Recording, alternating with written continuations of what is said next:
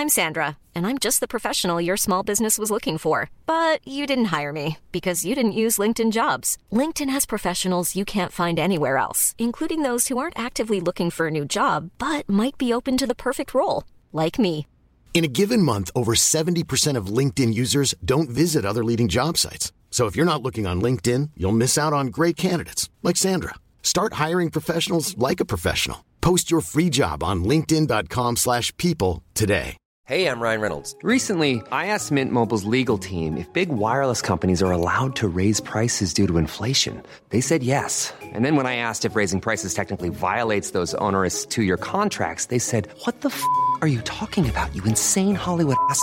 So to recap, we're cutting the price of Mint Unlimited from $30 a month to just $15 a month. Give it a try at mintmobile.com slash switch. $45 upfront for three months plus taxes and fees. Promoting for new customers for limited time. Unlimited more than 40 gigabytes per month. Slows. Full terms at mintmobile.com. Everyone knows therapy is great for solving problems, but getting therapy has its own problems too, like finding the right therapist, fitting into their schedule, and of course, the cost. Well, BetterHelp can solve those problems. It's totally online and built around your schedule. It's surprisingly affordable too. Connect with a credentialed therapist by phone, video, or online chat, all from the comfort of your home. Visit betterhelp.com to learn more and save 10% on your first month. That's BetterHelp, H E L P.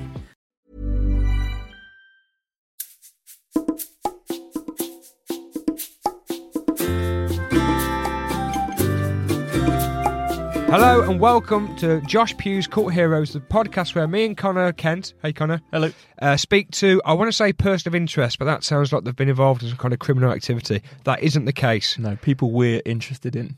And this week, mate, I don't know how we've got this guest. Yeah. I don't know what you've done, what you've promised, but we've got Felicity Aston, MBE, We have, Polar Explorer. I mean, absolutely phenomenal. I mean, just genuinely blown away. We're taking away the illusion again that we have recorded this before we've chatted to her. We're recording this after we've Yeah. chatted to her. We're both basically just speechless We're- we're because a it's the most yeah. interesting. We're in a state of disbelief, really. it's the most, I mean, it's so in, she is uh, unbelievable. She's like, you'd pay m- good money to just listen to her speak. Yeah, and she's come and chatted to us for an hour. yeah, Just an unbelievable person. The episode kind of speaks for itself, really. yeah, Um, totally. But we're kind of obliged to do some light-hearted chat before Yeah, this. So, how how's your week been, Connor? More, more, you know? I think we should just get straight into it. Yeah. Okay. Sorry. No, you've done, done nothing. Of, nothing of note. No, I've just been looking forward to this. Yeah. Incredible. Let's start the episode. Out of all the guests we've had, this is uh, the things you've done. I, I'm, I'm most impressed by. You're an explorer. Is that a is that a title you're comfortable with? Yeah, I went through a phase of being really uncomfortable with that, sort of being very self conscious. And then it was just like, it's the, you know, whatever other word you use, people are like, what, what do you mean? But if you say polar explorer, everybody has a pretty good idea in their Yeah. head of, Yeah. of what I spend my time doing. So I've gone with it. I've learned to love it. And is um is that in your nature from when you were a child? Were you always um quite a were you were you a kid that explored? We were a kid that kind of got stuck in and would No, I mean, I remember I, I met up with some friends from my secondary school by accident, and we were just chatting about, you know, what they were all doing. And one of them said, "No offence, Felicity, but out of everybody I knew at school, you were the least likely to end up doing something like this." You know, I wasn't a fan of sports, or I wasn't a tomboy. I wasn't. Um, yeah, I mean, I tried to get out of hockey. Hockey seemed like a lethal idea to me. Let's run around with big wooden sticks and, uh, and uh, yeah. So I, I don't know where it came, but I always was, um, you know, really curious uh, about Yeah. trying new things. Every time I was given an opportunity to do something different, try something new, I always jumped on it, and and then I started actively seeking out, you know, opportunities and things. I was always on the lookout for uh, different organisations, different um, Um, grant funds, and, and things that allowed you to do different stuff. So, in that respect, it And- follows a pattern. and and why why Antarctica and why why polar exploration? What what is it about the extreme cold that Yeah, I had some Norwegian friends who got quite annoyed. They were like, "Why are there so many Brits out here doing this? Like, you don't even have mountains and sub-zero temperatures. What are you all doing here?" And it was like, "Well,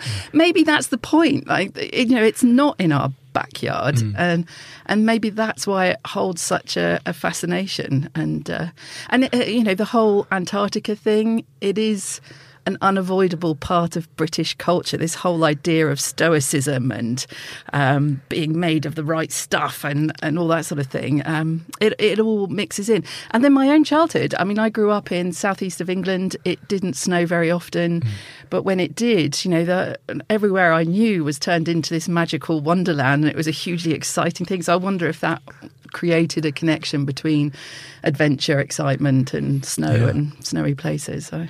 I don't know. It's a hard, hard thing to pinpoint exactly why Yeah. something. But Antarctica did. uh, Antarctica particularly had a huge fascination for me from Is the start. is Antarctica a, a snowy wonderland? Is it, or is that? it can be. I, I personally go probably quite cold. Not a lot, you know, not a lot of safety there. Uh, quite quite scary.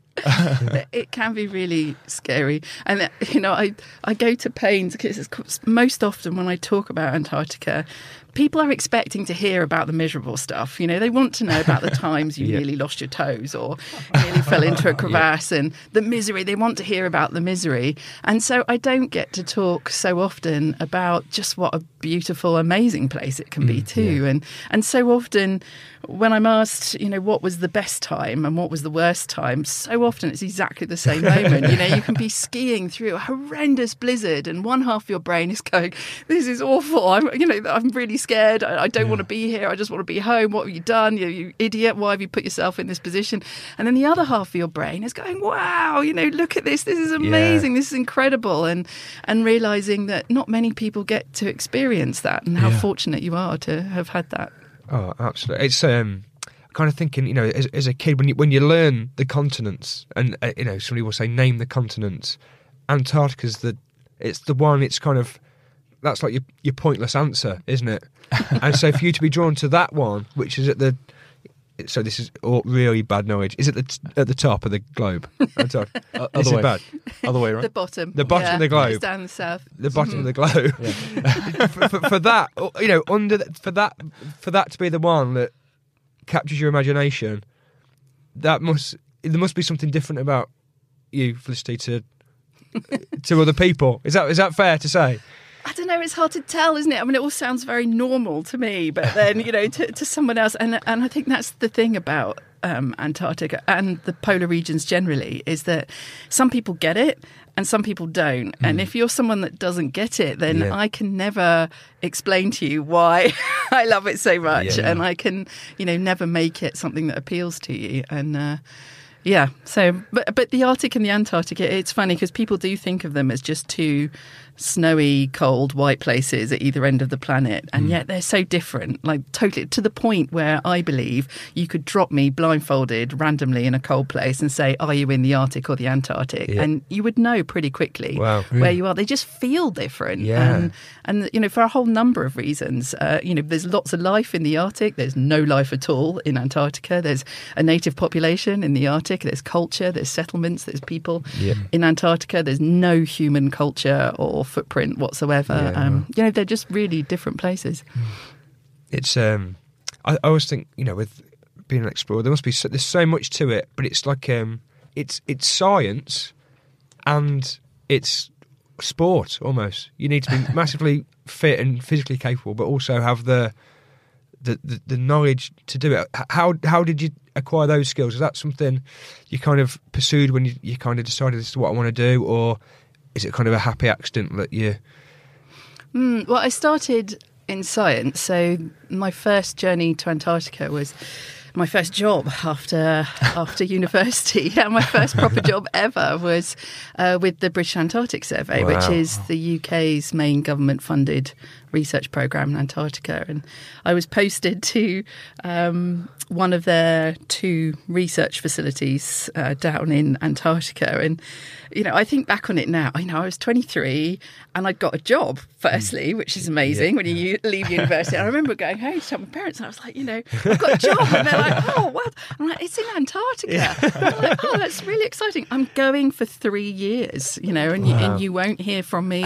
You can't contact me. You won't see me.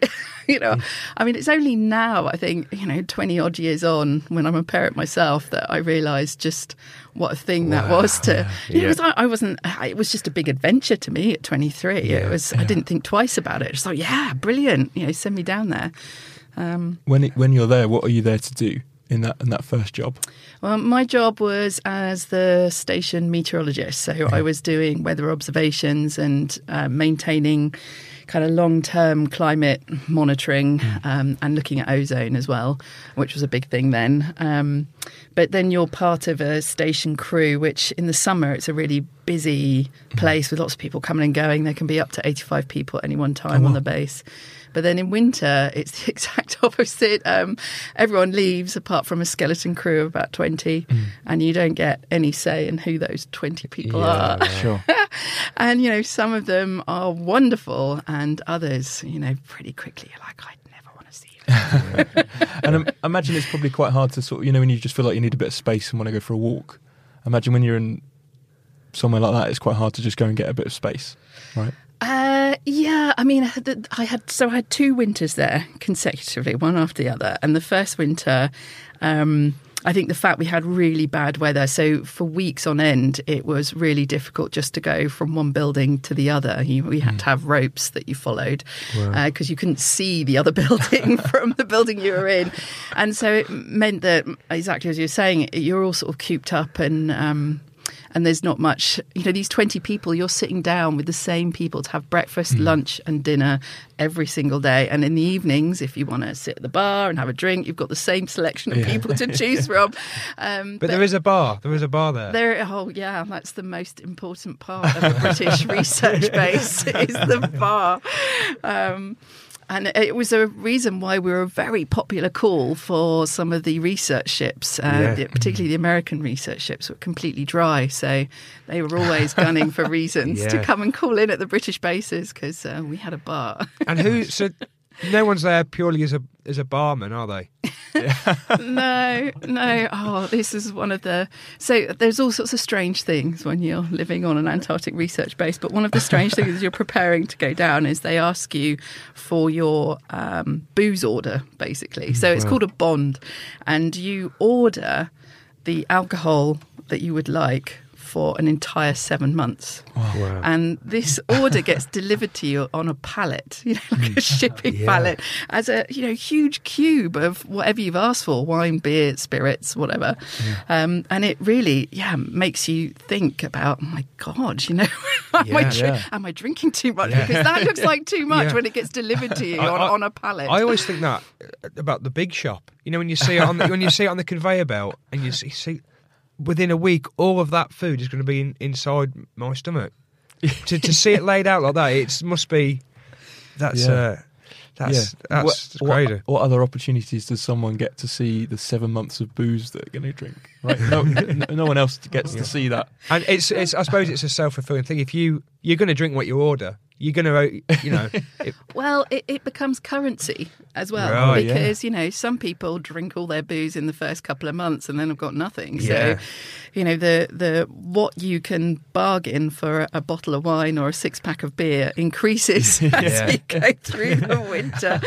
Um, so it becomes currency. and, and then it's a kind of um, is there any decompression process when you when you come home? Are you you just spat back into Britain and trains and cities and or is it kind of you know because that's like, from, from not from such sparsity back into it must be a lot. When I come down Yeah. to London from the Midlands, I'll uh, get a bit overwhelmed.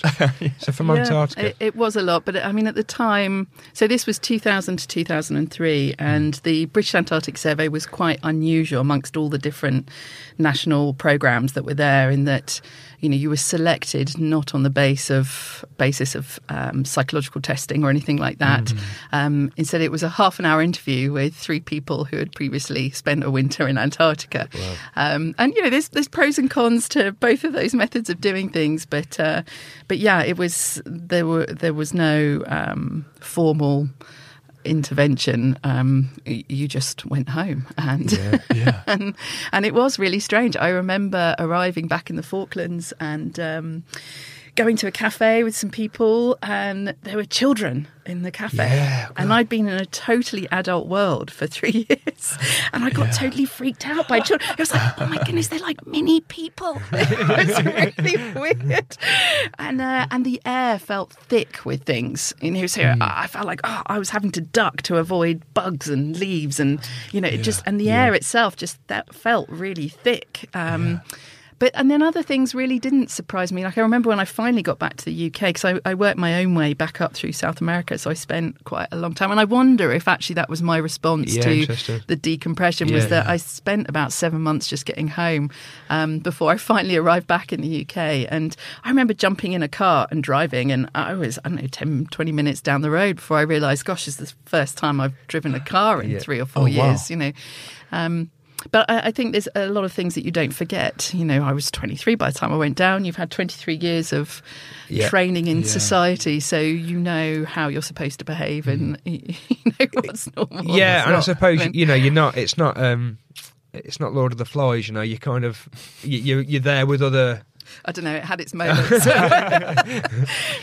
And if you got any contact with the the outside world, there, if you kind of is there systems where you can. Um, it's a lot better now than it Yeah. was 20 years ago. So back then, we didn't have internet connection, but we did have a satellite link up twice a day. So we had something that looked like email. Yeah. but they all arrived. All these emails sort of arrived at once and left at once. And I remember we had one megabyte allowance a month, and if we went a kilobyte over that, uh, we were charged a pound per kilobyte uh, if we went over. So uh, you know, I remember writing emails with no spaces between words and no punctuation because that was just a waste. I mean, the, uh, digital photography was in its infancy, so uh, you know th- there was one digital camera on base, and the pictures were really big. So you know you didn't send pictures. You could ring home via a satellite phone, but it was hugely expensive. So I used to ring home on my mum's birthday and at Christmas. Yeah. that was it.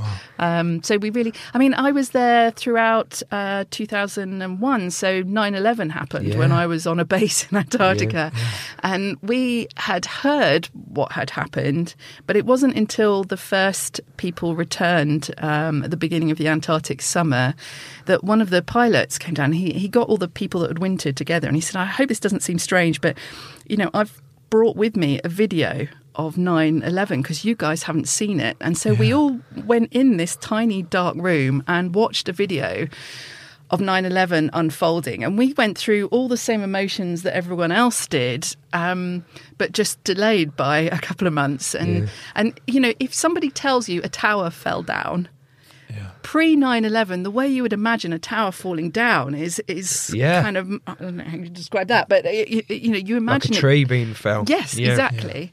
And so the moment when we saw the towers fall down for the first time, I mean, we all gasped, we all cried, we all had that same kind of moment of disbelief that everyone else had had, just delayed by a long time. And then, of course, you know, one of the common jokes when you arrive on an Antarctic research station, particularly when you're going through a winter, is, okay, what if Armageddon happens and we're the only survivors? You Yeah. know, what would we do? And of course, then with the fallout of 9 11, it looked quite likely that there was going to be Yeah. some kind of Armageddon, and we might well be the only survivors. So it, crazy. put a different sort of tilt on the whole thing. Well, Did you lead teams expeditions before you did solo? Stuff? Yes, yeah. So it was a sort of gradual progression. So when I left Antarctica, um, while I was in Antarctica with BAS, I'd done a bit of travelling around. But the way that you travel in Antarctica with the British Antarctic Survey is very particular. Uh, it's become very formalised over over the years, and for good reason. You know, Yeah. safety is first, and and it's all belt and braces. And then when I left Antarctica, I wanted to experience the Arctic and other cold places, and I learned a whole new way of traveling in the polar environment, which was more about being lightweight and fast and.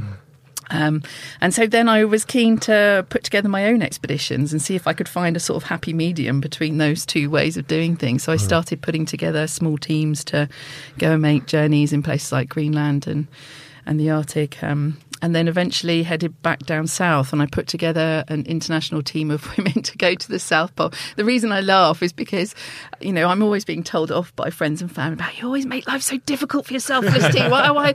So I'm just laughing because my first ski expedition to the South Pole, I decided to put together an international team of novices to ski to the South Pole with me. And I wanted to prove the point because, you know, when you say polar explorer to people, you know, uh, even now, the image that initially flashes in your mind, I bet, is most likely to be, you know, a six foot Norwegian with a beard. Um, and so I wanted to create a team that looked as least like that as I could Yeah. possibly manage. So I went to countries like Brunei Darussalam on the island of Borneo, Ghana in West Africa, Jamaica, Cyprus, places that you don't associate with polar exploration. And those are the countries that I went to to try and recruit my team. Wow. So I had the least possible convention Yeah. that I could muster for, for this team. And it was brilliant because they absolutely aced it. You know, they had, Yeah. did an amazing job. We skied from the coast of Antarctica to the South Pole in 38 days, which is respectable in anybody's book Wow. um, to cover that distance, about 900 kilometres or so. Um, and, you know, they had an amazing story to tell, which has been really powerful ever since because, you know, it isn't a six foot bearded Norwegian telling you that they've skied to the South Pole. It's a barely five foot, Yeah. wiry, strong, but very petite um, Asian woman telling Yeah. you that she was the first person from her country to ski to the South Pole. And I think that's a really powerful message. Oh, totally. When you're um, when you're recruiting someone, are you trying to work out if if they could do that, or do you just sort of believe I can sort of guide you through that, regardless of it, even if you think you can't do that right now? Yeah, I mean there is um there is an element of I can give you everything you need. You know, I can mm. give you the physical training, I can give you the mental training, I can give you the skills and the you know the practical knowledge. But the one thing that I can't bring about is that motivation and mm. desire to want to do it, that determination. You know, what is going to make you get up before work to go for that training run or mm. to make that hundredth call to a potential sponsor um, when you've been turned down a million times already. Um, You know, all those sacrifices that you have to make um, in order to make an expedition like that possible.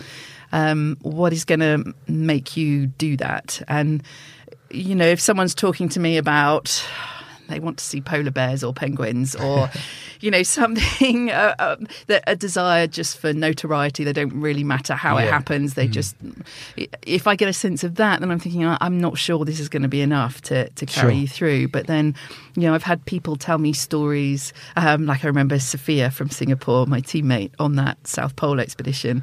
She told me that when she was filling in uh, the application form her 14 year old daughter had looked over her shoulder and went, Oh, God, mum, what are you doing? Like, that's so embarrassing.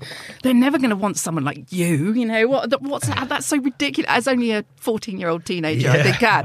You know, just like, oh, you know. And uh, so she said to me, You know, I really want to be part of this team and get to the South Pole to prove to my daughter that you need to have dreams and ambition in life and that they do come true, you know, if you follow it through. And I thought, I can see how that is going to make Yeah. you go through hell and high water to make that point to your Yeah. daughter. Um, so I knew she was going to be a great teammate, and she was. She was fantastic. That's amazing. And there's a you touched on the the other side of it there. I know a guy who um he rowed the Atlantic, and he has to you have to fund you have to fund the the expeditions. He had to kind of fundraise and get sponsors. That I can't imagine that's a massively fun element of it. Is that is that difficult? For, is it hard to get secure funding and stuff? Yeah, the, the expedition itself is the reward. Yeah, The real feat of endurance is the two, three, four years that it takes you to get to that start line. And Wow. and it, it's not fun. You know, I spend a lot of my time with spreadsheets, making risk assessments, environmental impact surveys, um, and you know the the this whole spon- I mean, I've been very fortunate. I've had brilliant sponsorship relationships, but you know, it, there are elements to it that aren't necessarily fun. You know, the element of sort of selling yourself a bit. I mean, you know, I've had people say to me in the past, "Oh, I could never do," you know, I could never um, you know, do that side of things. And I'm like, well, then you won't get the sponsorship and you won't Yeah. make these things happen. You know, you've got to. Uh, yeah, you've got to decide, I guess, what you're uh, willing to do to, to make things happen, and and it's the unside, it's the unseen side of expeditions. you know, I'm aware that sometimes people talk to me as if I pick these things out of a catalogue. You know, what are you going to do next? you know, it's like, oh well, I'll just flick through this catalogue and decide what I want to. You know, you have to when I'm deciding what is the next project, I've got to think about am I willing to sacrifice three, four years of my life Mm. working Yeah. towards making this happen? Does it mean that much to me that I'm willing to, Yeah. to do that? And uh, and I've got a lot better at being more selective over the years than I And was. that must be hard in terms of your preparation because things can fall through, can't they? You know, you've got to be doing all the physical preparations and stuff, but you can have funding fall through, or so that must be hard. Is it hard to prepare without the security of oh, this is definitely happening? At least Mm. that must be quite challenging.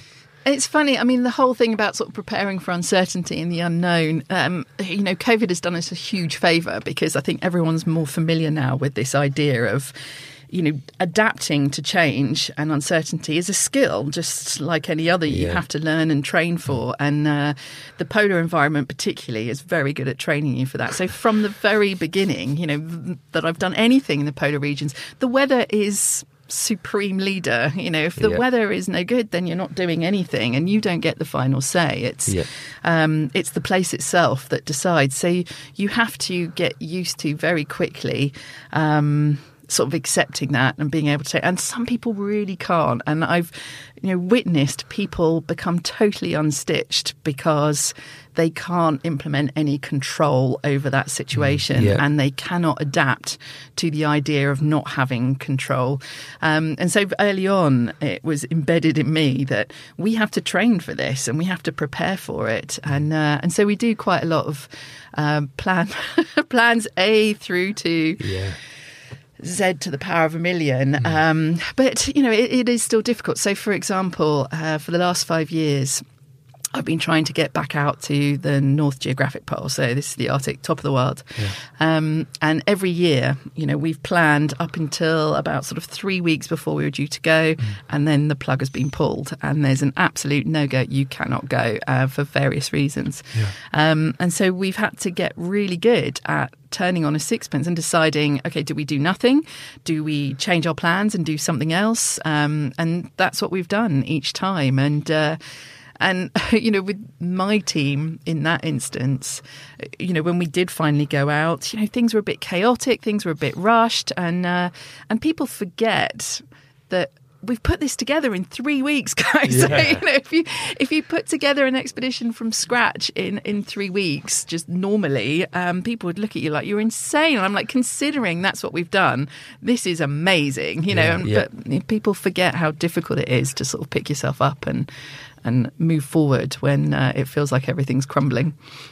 When um, what what is the uh, what's the goal? You know, this five year thing. You keep keep on trying to go back. What's the what's the ultimate goal for going?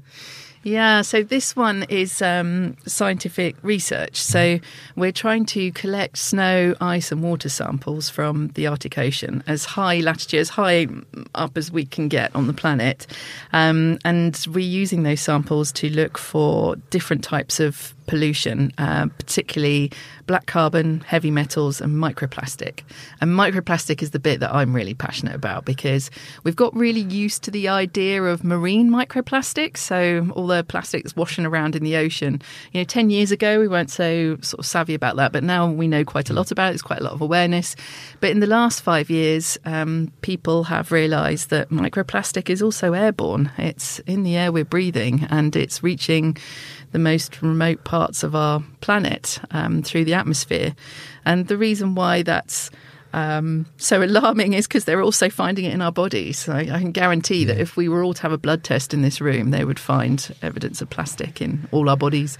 But they're also finding it in things like human placenta. So they can't test gosh, babies, yeah. obviously, but the inference being that you know babies are being born with plastic in their system. And what's really scary, if we're going to have a moment of doom and gloom, is that the worry is not necessarily the plastic material itself. It's the fact that that plastic can act as a transport mechanism for all sorts of toxins that they put in the plastic when they make it, when they manufacture it.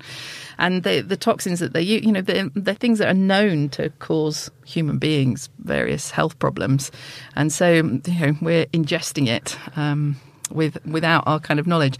So we're going up to the Arctic to to do this uh, testing. We've been trying to because the window for getting out onto the Arctic Ocean is getting smaller and smaller.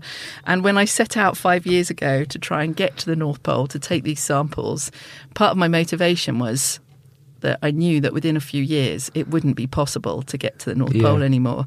Um, and I turned out to be more correct than I realised at the time because we have not managed to get back out to the North Pole since. So the last person that skied from land to the North Pole did it in 2014, and it's largely believed that it's never going to be Wow, possible wow. Um, so now you can only make partial journeys to the North Pole. So you start from some point on the ice and, and, Yep. and ski to the North Pole. Um, but even that, uh, as we stand here today, I am the last person to have skied to the North Pole, me and my team back in 2018. And I really hope I don't have that sort of footnote in history. Yeah, That's yeah. not a distinction that you want particularly.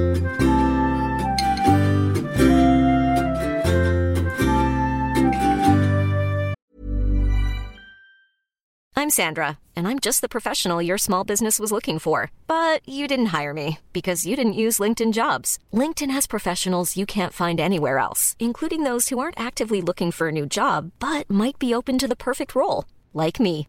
In a given month, over 70% of LinkedIn users don't visit other leading job sites. So if you're not looking on LinkedIn, you'll miss out on great candidates like Sandra. Start hiring professionals like a professional. Post your free job on linkedin.com/people today. Everyone knows therapy is great for solving problems, but getting therapy has its own problems too, like finding the right therapist, fitting into their schedule, and of course, the cost. Well, BetterHelp can solve those problems. It's totally online and built around your schedule. It's surprisingly affordable too. Connect with a credentialed therapist by phone, video, or online chat, all from the comfort of your home. Visit betterhelp.com to learn more and save 10% on your first month. That's BetterHelp, H E L P. when I think of you know somebody doing such an extreme journey like that, my assumption was that that the the motivation for that would be for a sense of you getting there and, and, mm. and doing it. But what you're describing there is you're, you're motivated by the, the science and the research element. Is is that is that always been the case, or is it kind of is it a bit of both? If you know if if if, if I was to do something like that, it'd be for my own my own feel good factor. But you're you're you're not driven in that same way. Is that a different motivation? I found that every expedition has been driven by a different set of drivers and motivators. So, you know, back in 2005 6, when I was putting together my first independent expeditions, I was motivated primarily by a curiosity about whether I could do it, you know, Yeah. proving something to myself, not to other people, but to myself. You know, can I do it? Can I lead a team like this? Um, you know, curiosity about what kind of leader I would be of a of a team like that, and then over time, uh, you know, the challenges have become different. So then it was about putting together these really unusual teams and making the teams more complex. Um, and then about the journeys, uh, you know, what kind of journeys can we do? Um, I mean, a, a lot of my team expeditions have been, I've put together mostly all female expeditions. And those have really been motivated by a greater awareness in me as I got older and traveled to more places. I came across, you know, so many societies where it is a default assumption that women are not capable of a whole load of stuff or hmm. not as capable as men and that our brains are different and you know all sorts of Yeah. absolute rubbish. And unfortunately you know that i am one of the lucky few al- women alive in the world today who have had power and agency over my own life to make my own decisions hmm. and to decide what I do and what I, and sadly in the world today, which I see as my watch. You know, the globe today is our watch, right? Yeah. We're alive now. Um, and, you know, the majority of women, I would say, in the world alive now don't have that same freedom and power over their own lives and, and have to deal with, um, yeah, that, that assumption that somehow we are inferior or less. And, uh, and that really annoys me. And so I start thinking, okay, well, what can I do about that? You know, I'm not a politician. Uh, I don't make policy. You know, but what I do do well is put together expeditions. And so I tried to put together expeditions that addressed this subject in a positive way. You know, I didn't want to march around with placards. I, I wanted to do something that sent a positive message. And so these expeditions have, have been a, about that. But then, you know, I did about 10 years of doing that. and, then, and then I think the real change was when I went to the Arctic, uh, to the North Pole for the first time. I spent um, two months going backwards and forwards from the coast of Siberia to the North Pole on board the most powerful ship in the world. It's 76,000 horsepower. It's a nuclear powered icebreaker uh, called the 40 Years of Victory. It's a Russian ship. And, um, and and just sort of moving through the Arctic Ocean, it was you know just um, to see the power of nature on display. You know, blocks of ice the size of an apartment just you know rolling over as big sheets of ice get forced together by the ocean underneath and the Yeah. the atmosphere above, um, or ripped apart to form just these huge areas of open water.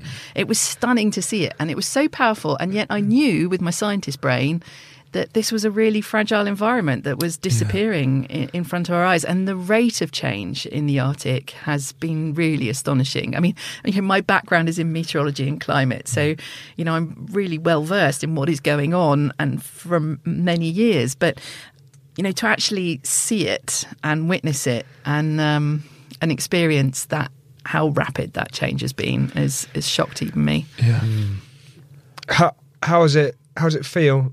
Felicity, this might be hard to explain. How how does it feel being in that environment you've just described by yourself? Presumably, is it boat? You, you get you get so you if you if you go into the Antarctic, you you go to the Falklands. You mentioned is that always Yeah. the route?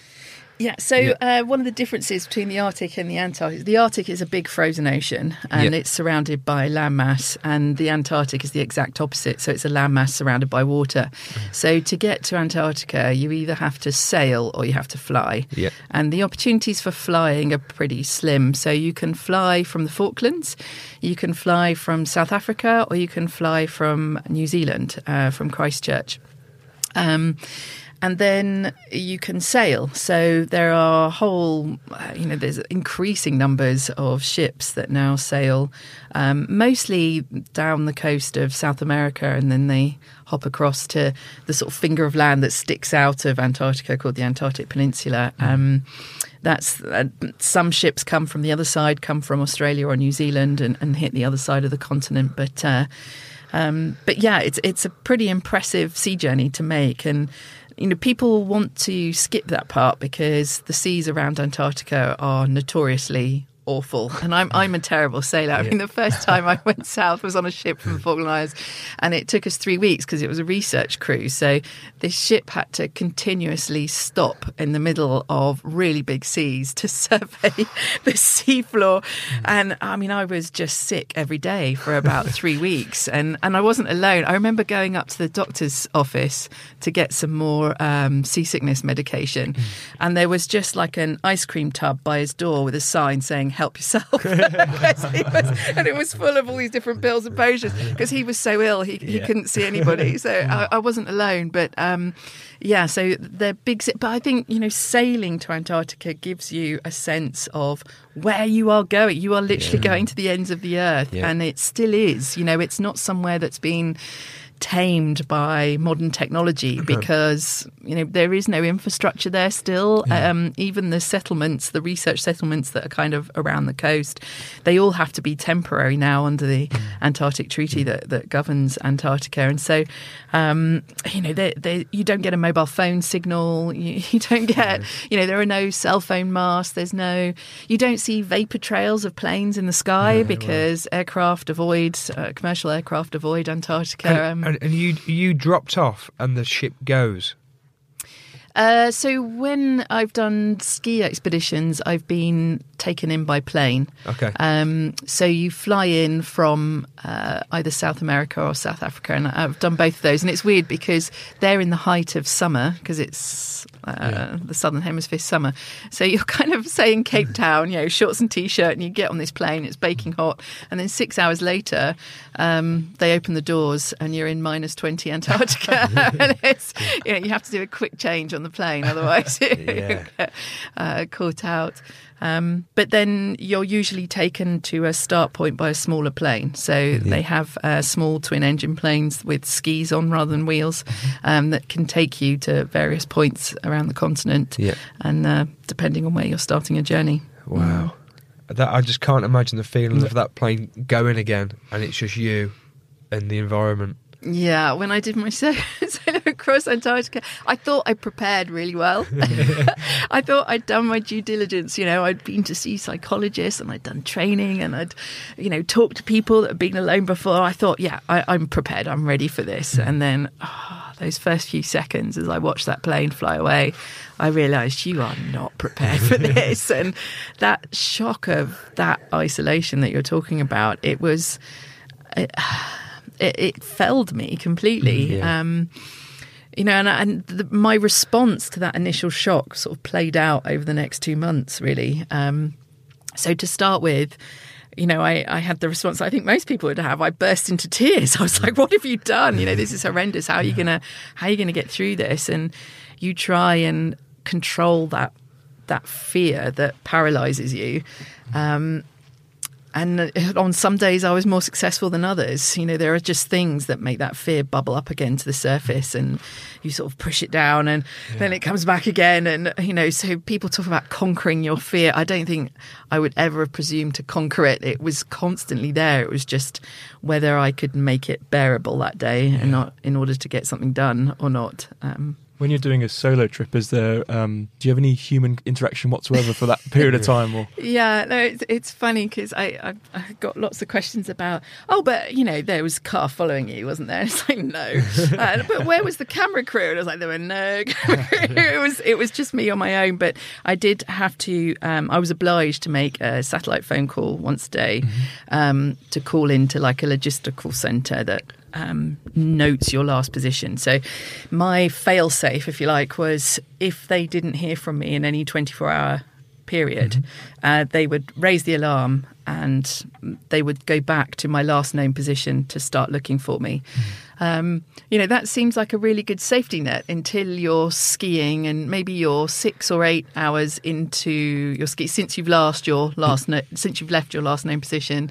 So you're six or eight hours skiing away from that last known position, and uh, you think, well, if I fall into a crevasse here, you know, no one's going to raise the alarm for another, I don't know, 16, Yeah. 16 or so hours, and then they're going to come back and try and find. I've probably left a tiny little hole in the surface um, that's quickly being covered up by snow and drift and all the rest of it, and they're going to fight. You know, it's so suddenly it feels like it's got large holes in this safety net. So.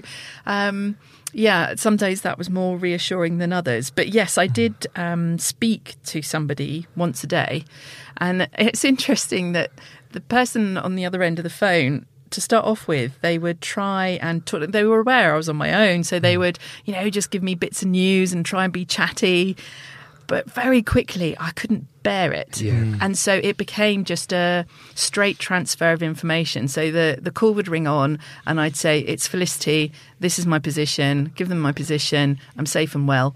And I would cut it off before they had an opportunity to say anything. Um, And I actually apologised the radio. You still call them radio operators, even though it's all satellite comms now. But I apologised the radio operator. I was like, you know, I'm, I'm sorry, I just couldn't bear. And they were like, it's fine. You know, we totally understand. Um, different people deal with it in different ways, but I couldn't.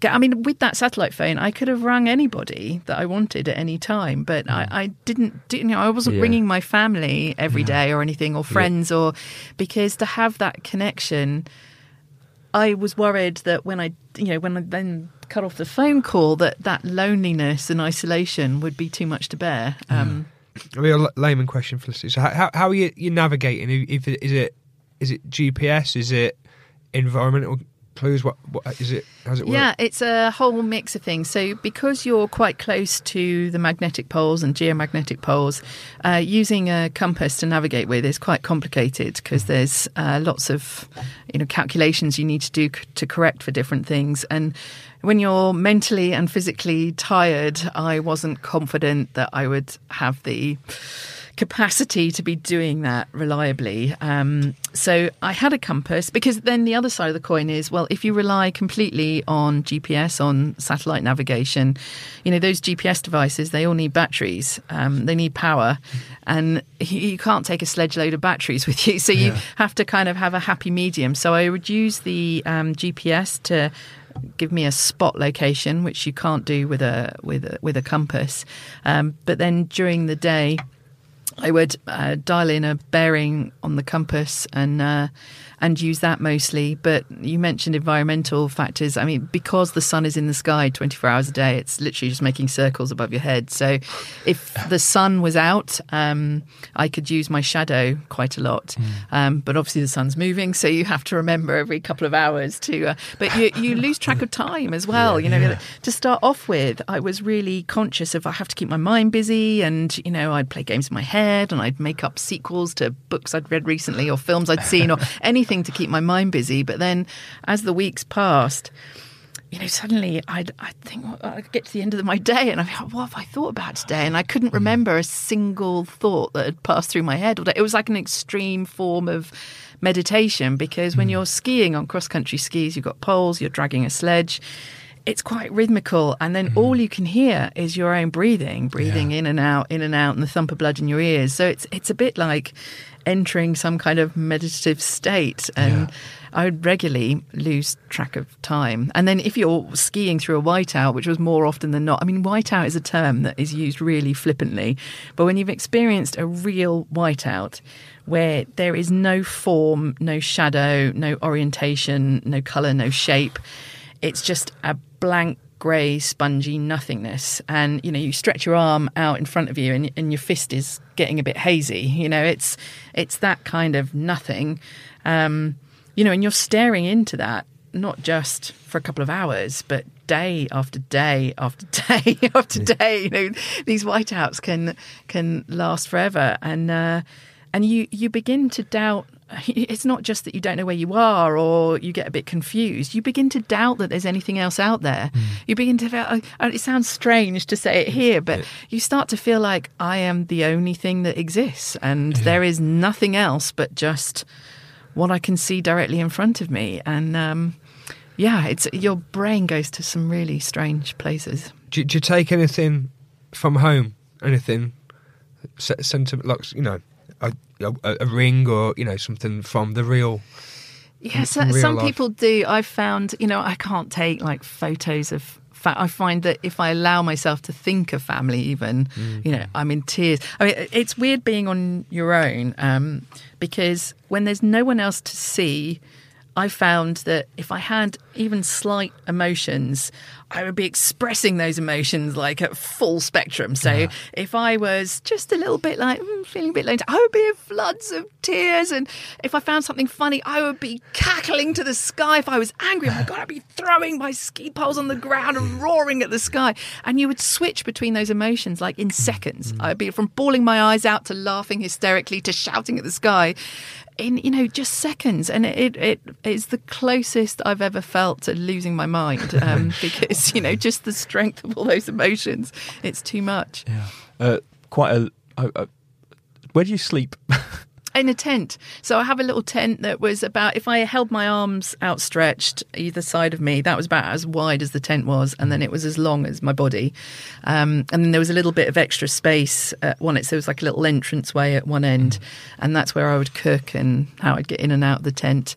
And then it was just literally enough room for me to sleep. And it was one of the biggest things to adjust to when i got back. You know amazingly you don't need much to feel totally satisfied. I had exactly what i needed and nothing more than i needed in that tiny space. And it was great And then I came home and suddenly I had to, whatever I needed, I had to go into a different room to go and get. You know, I had to physically go and get. And it, it drove me insane. ages. And then the mm. first time I went to a supermarket, I got overwhelmed with decision fatigue, I think they call it. And I left that supermarket with nothing. You know, I needed toothpaste. There were 20 million toothpastes. Went, needed some bread, a whole aisle of bread. And it was like, I, I cannot, I cannot do this many decisions all at once. And I left with nothing because it was too much. And uh, it really, I would love to tell you that this made me become less materialistic and I totally, you know, totally, but no, you know, you- that you lose that pretty quick. But, you know, So you, you get you get there, you, you get to where you're headed. Obviously, there's firstly, is there a physical? How, how do you know you're there? Firstly, and and and secondly, what what is the feeling? Because you still got to get back. Yeah. So uh, when I reached the end of my journey, you said, "How do you know when to stop?" I really didn't. So I, I looked down at my GPS and I knew I was now standing on ice that was over water, hmm. not ice over land, because Antarctica there really isn't any physical reference. You know, you can be at the edge of the landmass, but you're not going to see a coast as we would understand it. You know, hmm. sea and beaches and things like that, because the ice rolls out over the ocean for another I don't know five or six hundred kilometers. So there's nothing to see. There's no visual uh, indicator that you've reached the edge. Um, so I, I looked at my GPS and I, I knew from the coordinates that I was now on the Ronne ice shelf in my case. So that meant I was over water. So I'd crossed the entire landmass, which is what I set out to do. Um, but I just kept going because it was a sense of momentum that, um, you know, like a lorry changing down through the gears. It was like, okay, I, I can stop now. you know, I don't, I don't have to keep going. And this whole fear factor played a role too because I'd been going through an area where I knew there was crevassing and I knew I couldn't see those crevasses. So I was rigid with the fear because I was cognitive of the fact that you know any minute I could just disappear through something, and you know running that gauntlet day after day, it kind of makes you rigid. So I, I sort of didn't want to stop, but at the same time, it was such a relief to stop because now I knew the plane had to come to me. I didn't have to go any further. The Hmm. Oh, plane the could plane come to me because it's got skis on, so it can land yeah. on snow. So it could land literally right by my tent. So I remember I, I rang up the sort of logistical base and I said, because I knew they were waiting for my call, because this is the other thing that I don't get to talk about very much. But the Antarctic season ends and it's a hard end. Like everybody leaves before the first winter storm has come. And it's not like, oh, it's the last train. You know, it's everybody leaves the continent. So they are not going to leave you behind. They're going to come and get you. And hmm. so for a good, I don't know, two, three weeks, the problem had been if I don't get to the end before they need to come and get me, um, you know, I'm going to be, be maybe 50 kilometres from the end and they come and get me. And, you know, after two months of all of this, like, oh, that is like the worst scenario. So I knew they were really anxious um, to hear from me and I knew they'd really pushed it for my sake. So they were letting me be out there a lot longer than they would let somebody else that they didn't know as well or you know um and, and so i rang them up and they were like great we, we'll be there within the hour. So call back in an hour give us weather and they'll be ready to fly to you. So i had to give them weather so that the pilots you know they'd need an hour to get the plane ready and everything. And then they'd have a final check that the weather was okay where i was where they were all the distance in between and then they would be able to fly out to come and get me. So um, i ate all the food that i had. I uh, you know d- just used everything because i was like oh i'm going i'm going home i'm going home. You know i don't have to worry about this anymore. This is great. And uh, and then i rang them back in an hour and i remember steve's voice he was just like felicity i'm so sorry the weather's changed. We, we can't come and get you. Um, and that was it. He promised me a box of red wine. It's, he'd said, he said, we're going to come and get you within the hour. And when you get here, I'll have a box of red wine waiting for you. And that was the worst thing because when he said, oh, yes. no, sorry, we, we can't. Yeah, exactly. That was the first thing that's popped into my head was, oh my goodness, no red wine. Um, but then I realised as I started pitching my tent, I was like, I've eaten all my food. I've eaten every, you know, I'd even eaten, you know, that peanut left in the bottom of my pocket. I'd eaten everything. I think I had one instant coffee pouch left and, uh, and yeah, and, and something else. But, uh, you know, that, that was it. But I was there for 24 hours. Um, in the end, before they could come and get me. Wow. and in actual fact, I'm very grateful for that now because um, it gave me just a moment to sort of process what what was happening. But you said, what does it feel like? And there was no sense of um, achievement or pride or celebration because nothing had changed. You, you, kind of need others to bounce those things off of. Uh, it was still just me and Antarctica and my tent, exactly as it had been for the previous two months. So there was no sense of um, triumph. It was. Um, yeah, just me in Antarctica for 24 hours where I wasn't in a state of fear. Um, and that was really lovely. It was almost, I want to say, it was like me making peace with Antarctica, which mm. sounds really pretentious, but, um, you know, we'd had a bit of a troubled relationship, me and Antarctica, for the previous two months. And so it was just, you know, a moment to sit with Antarctica and really appreciate where I was and say my goodbyes. Yeah, and, and, and, then they came to, um, and when the plane came to a stop, the first thing that came out the door was a box of red wine.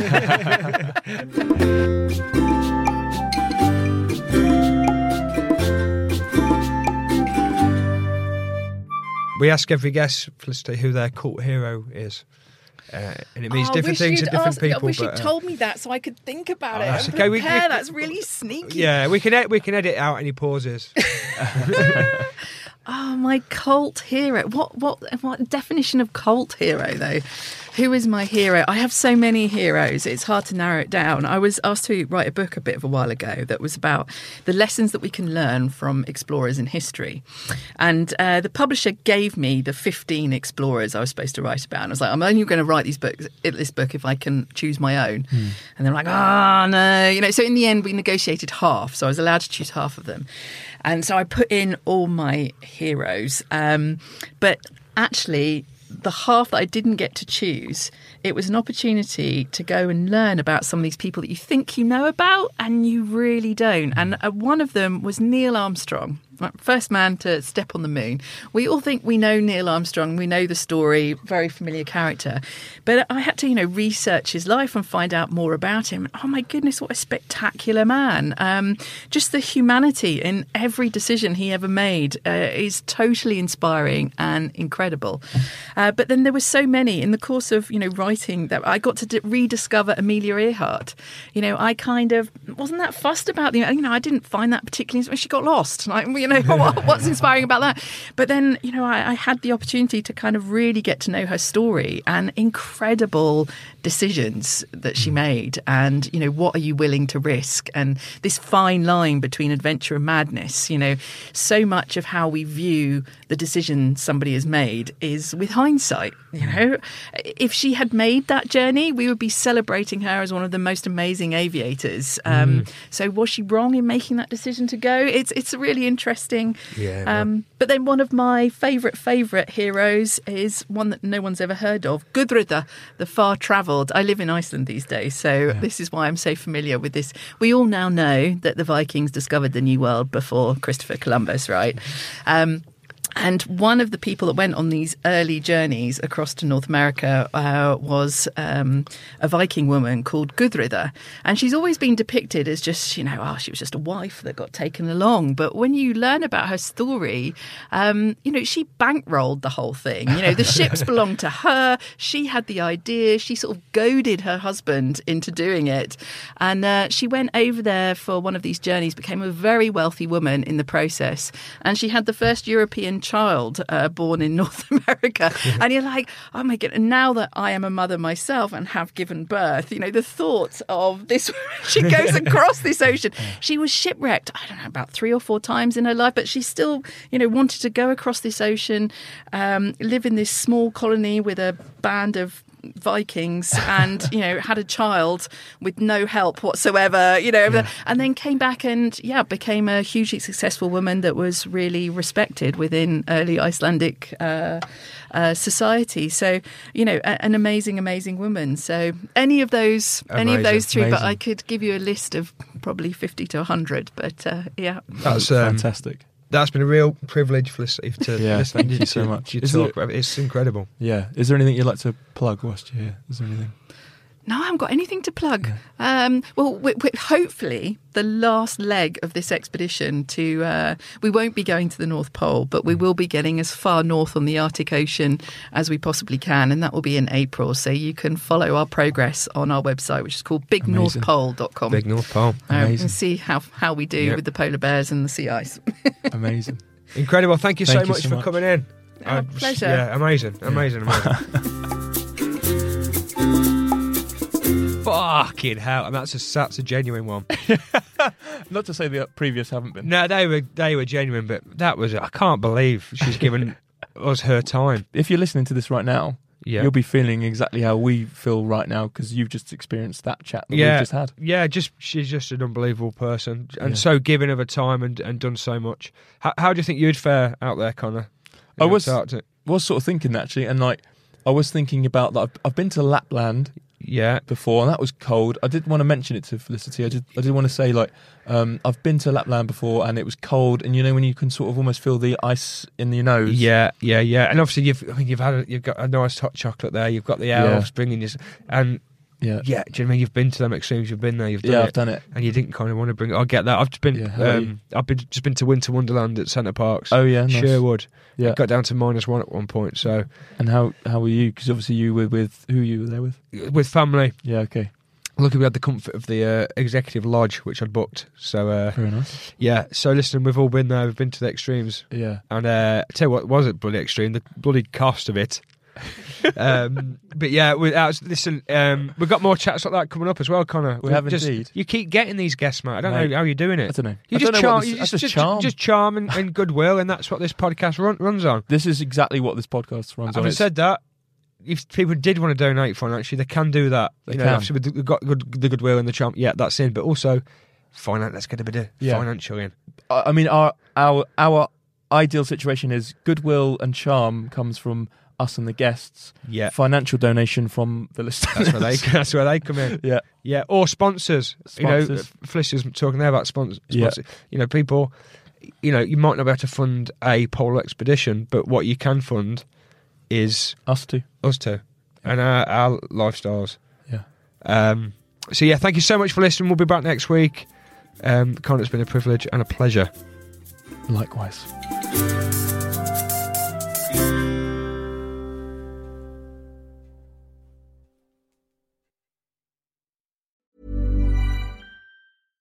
Selling a little or a lot? Shopify helps you do your thing however you cha-ching. Shopify is the global commerce platform that helps you sell at every stage of your business. From the launch your online shop stage to the first real life store stage, all the way to the did we just hit a million orders stage. Shopify is there to help you grow. Shopify helps you turn browsers into buyers with the internet's best converting checkout. 36% better on average compared to other leading commerce platforms because businesses that grow grow with Shopify. Get a $1 per month trial period at shopify.com/work. shopify.com/work. Even when we're on a budget, we still deserve nice things.